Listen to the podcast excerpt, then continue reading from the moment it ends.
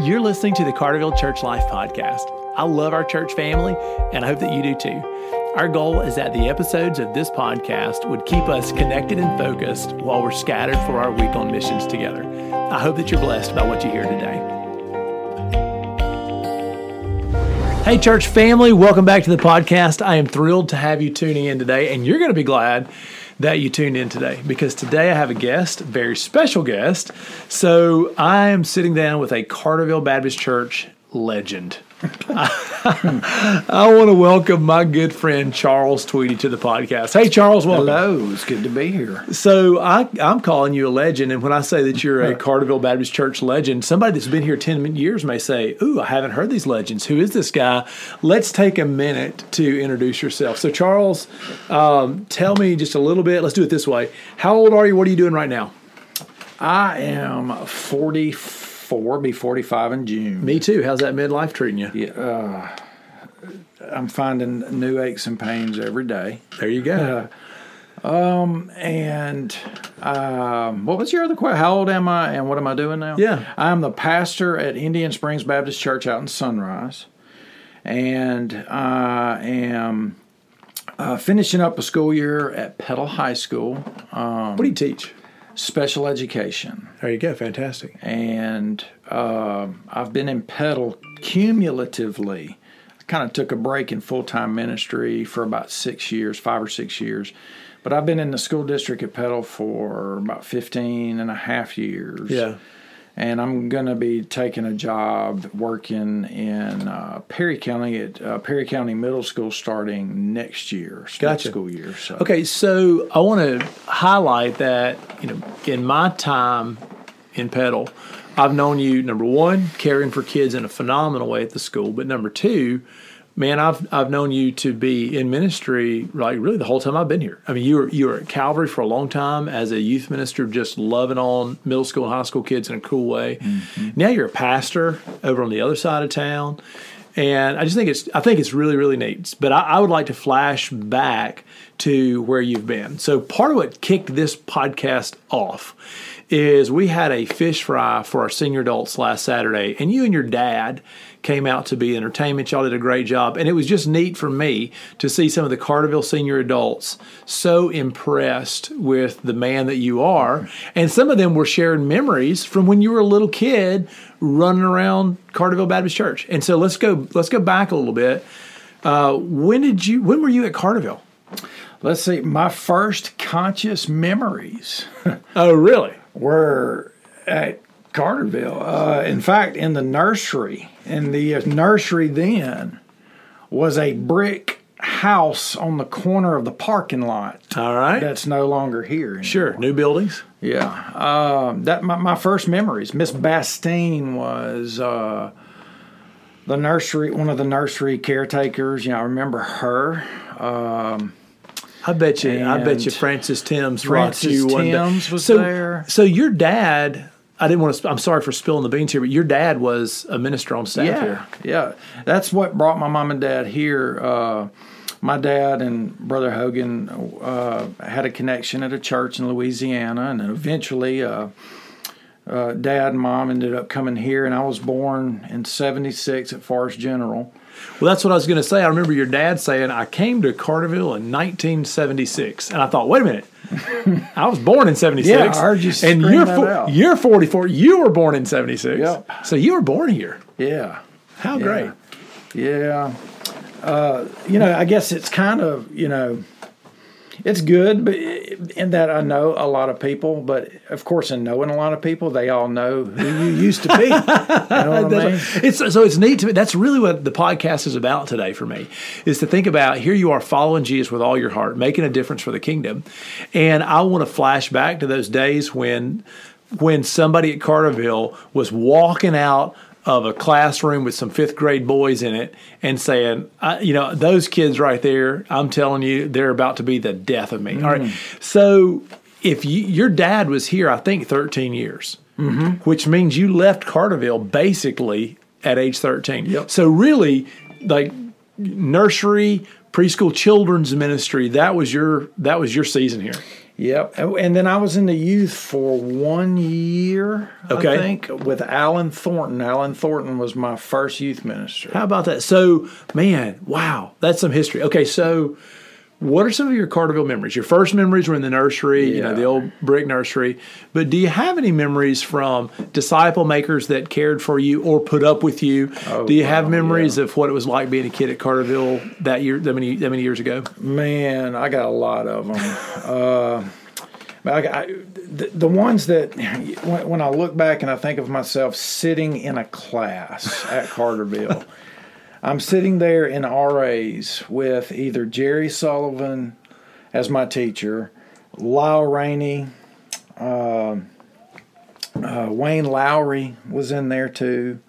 Uh, and of course, they were a lot of fun, and they let us be boys too. Uh, but they really they, they they taught us. They taught us, you know, the scriptures and and and. But uh, of course, we were thinking about we couldn't wait till until the last few minutes of class we could go outside and kill each other. You That's know, right. Run around and tackle each other and all that. Play kind of kickball, Yeah. whatever. So you know those guys. Looking back, I, re- I remember those guys as you know Jerry Sullivan. One of my last memories at Carterville before we moved to Pineville, Louisiana for a short time was uh, I remember my dad had just cleaned his office out, and we walked out, and uh, Jerry was sitting on top of a steel beam of the sanctuary. Oh, when it as was being built. Wow. Yeah. So, and he waved, and of course, I was thinking how cool it was to be up that high with no kind of harness on or anything like that as a kid. Uh, but uh, uh, yeah, those, those those were some fond memories, you know. And um, those- So, did you ever get in trouble at Carterville? oh my goodness, yes. I got a quite man.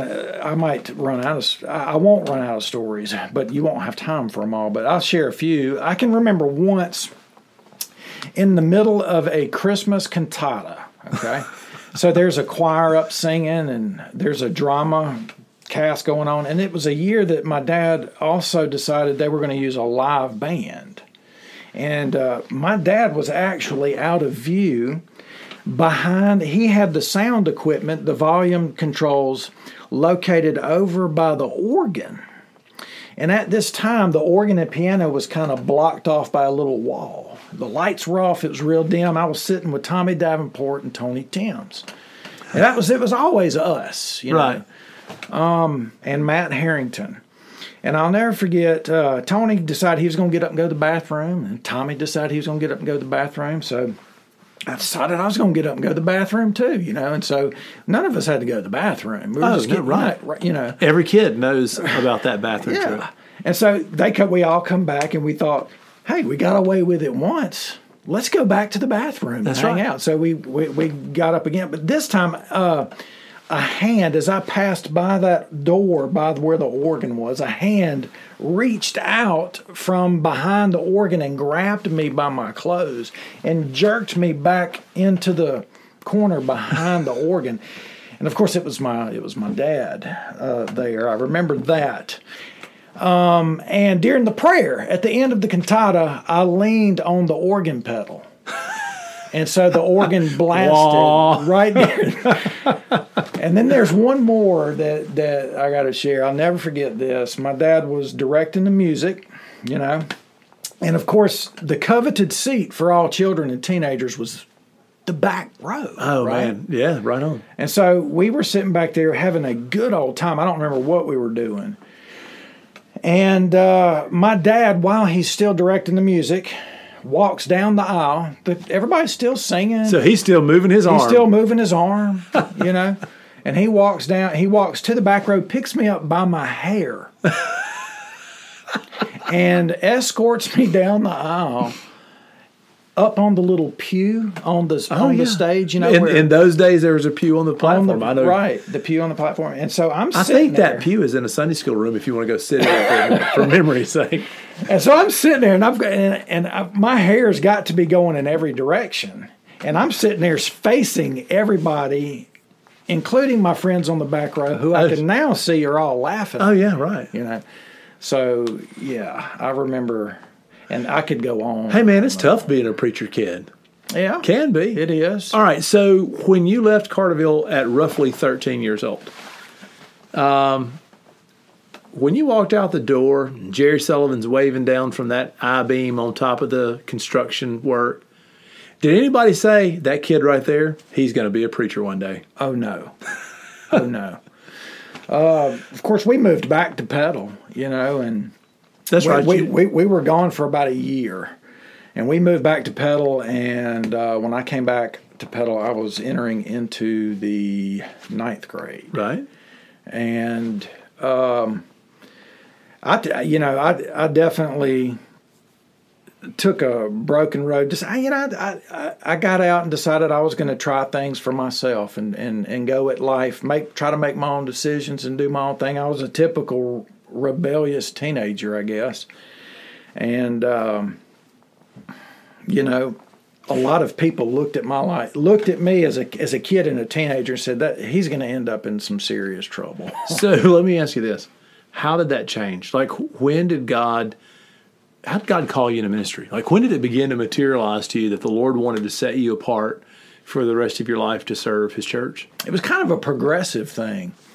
Um, I ran from it all my life. I, I just I, I remember thinking, and telling my mom over and over again, I'm not going to be like my brother. I'm not going to be like because my brother went into the ministry. He knew he had it. It was crystallized in his mind. He was going into the ministry when he was in college, and and I, I never, you know, had that moment early. It was more of a progressive thing. It was like God really had to shake me and get my attention uh, because I was really caught up in some some some serious lifestyle habits issues that were uh, that I God really needed to get a hold of me and shake me, and, And he, he did. did. Yeah. and he did. How old? How old were you when He started shaking?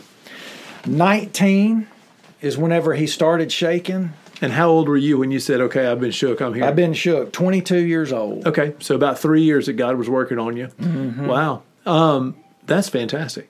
Yeah. So, and He called you into ministry. How? It started with uh, my wife and I. Um, we, you know, had our we had our son, and I can remember just being involved in things. E- even during those years when I was rebellious, I was still involved with things in the church, mission trips, children's camps, and Right, things like that. And I and and I enjoyed doing those things. The problem was, is once those things were over, I went back to doing the stupid things I was doing. Uh, and and when God shook me and got a hold of me, you know, he just sort of reminded me of it's kind of like the prodigal son when he remembered how good he had it at the father's house. I, I, I began to look at how much joy I got out of ministry, out of being involved with children's camps and then later youth camps and then mission trips that uh, that, that I would go on and be a part of with my dad and with Calvary. Uh, and God began to to take that that that joy and that passion and uh, and, and it just kind of created a flame and he fanned it over time and ministry came knocking at the door when uh, I, I coached at the high school. I coached varsity football for I remember that. about uh, three years, and I was miserable to be honest with you. Uh, it was just it was not the it was not everything I uh, had hoped. Every young dreamed. man's dream, be a football coach, right? right? Right. Because I played in high school, and I was like, you know, I want that that that adrenaline and that excitement to continue. And of course, it wasn't. That's that, that's not where I found joy and happiness. It wasn't in doing that. Some people do, and that's fine, but I, I, it wasn't for me. And I can never forget, I, I was standing in the hall at Calvary, and I was going through kind of this. I was miserable, and I knew that I was supposed to take the next step and do something. I just didn't know what it was. And uh, Lisa Gerald, who is a very active member at Calvary, still is, her and her husband, Rodney Gerald, good people Um, she came to me. She was on a youth committee. She was on uh, no, no, I'm sorry. She was on a uh, youth uh, youth Search director committee? search committee. There you go. And so she came to me and she says, uh, "Your name keeps being brought up about." Uh, uh, Scott Murphy had just left. I love brother Scott Murphy. Yep, he had just left, and they say your name keeps being brought up about maybe filling in as youth youth director until you know we can find somebody.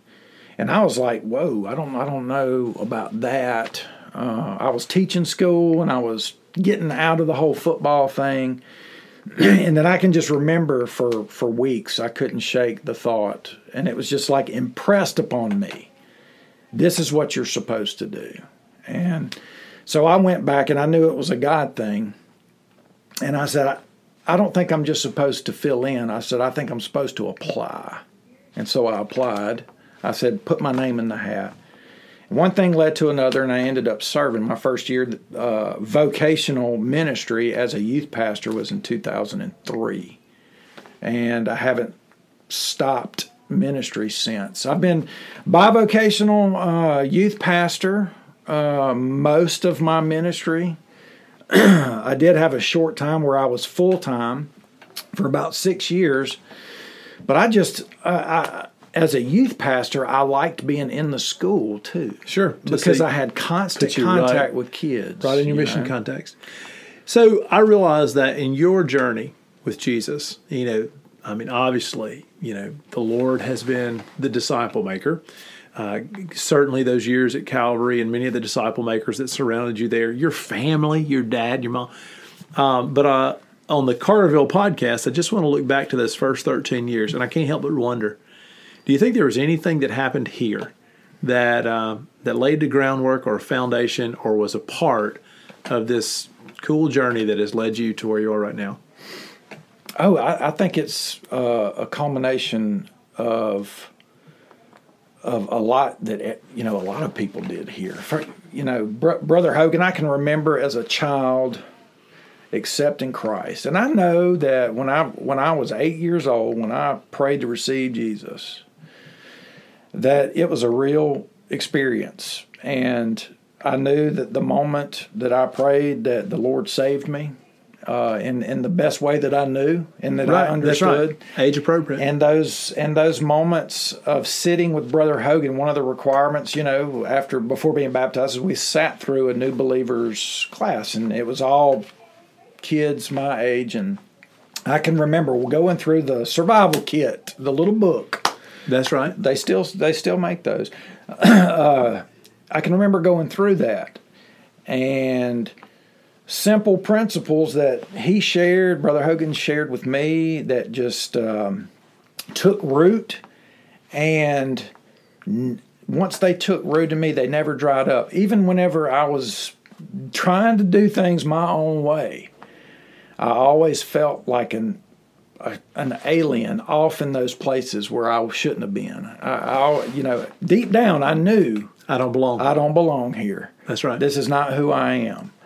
And uh, by the grace of God, though, you know, uh, I survived those years. People praying, my mom praying. People at this church were praying for me yeah. that knew the stuff I was caught up yeah. in. People at Calvary were praying, and and so there, I am where I am today because of a community of believers. Some from Carterville, some from Calvary, that prayed me through those years and got me to where I am. That's pretty neat. Well, Cal, I, you know, I tell you what, I appreciate you being with us today. I appreciate you being on the podcast, Charles. Yeah. Thanks for making time. I know it's the end of the school year and you're wrapping up, you know, your work at the high school, but I'm super proud of you, man. I have, I have, I have admired your ministry for a long time. Love who you are. It was fantastic to see you a week ago Saturday, and it's great to see you today. But man, I pray God would do phenomenal things at Indian Springs. I'm so glad that Carterville got to have a, a, a little step in your journey. Of course, that was way before I was ever here. but uh, anyway, I'll keep looking under desks to see if I can find your name carved into them, somewhere, you know, under a table or uh, somewhere. Man, I'm proud of you. Uh, Charles, thanks for sharing today. God bless you. And I just want to encourage our church family and disciple makers all over the Pine Belt that if you are involved in children's ministry and youth ministry, just keep in mind you never know what God's going to do over the decades that are going to follow the seeds that you're planting and the work that you're putting in. So, thanks to all the disciple makers who invested in Charles Tweedy's life, and for whoever you're investing in now, keep it up. God bless you. Thanks for listening to the podcast.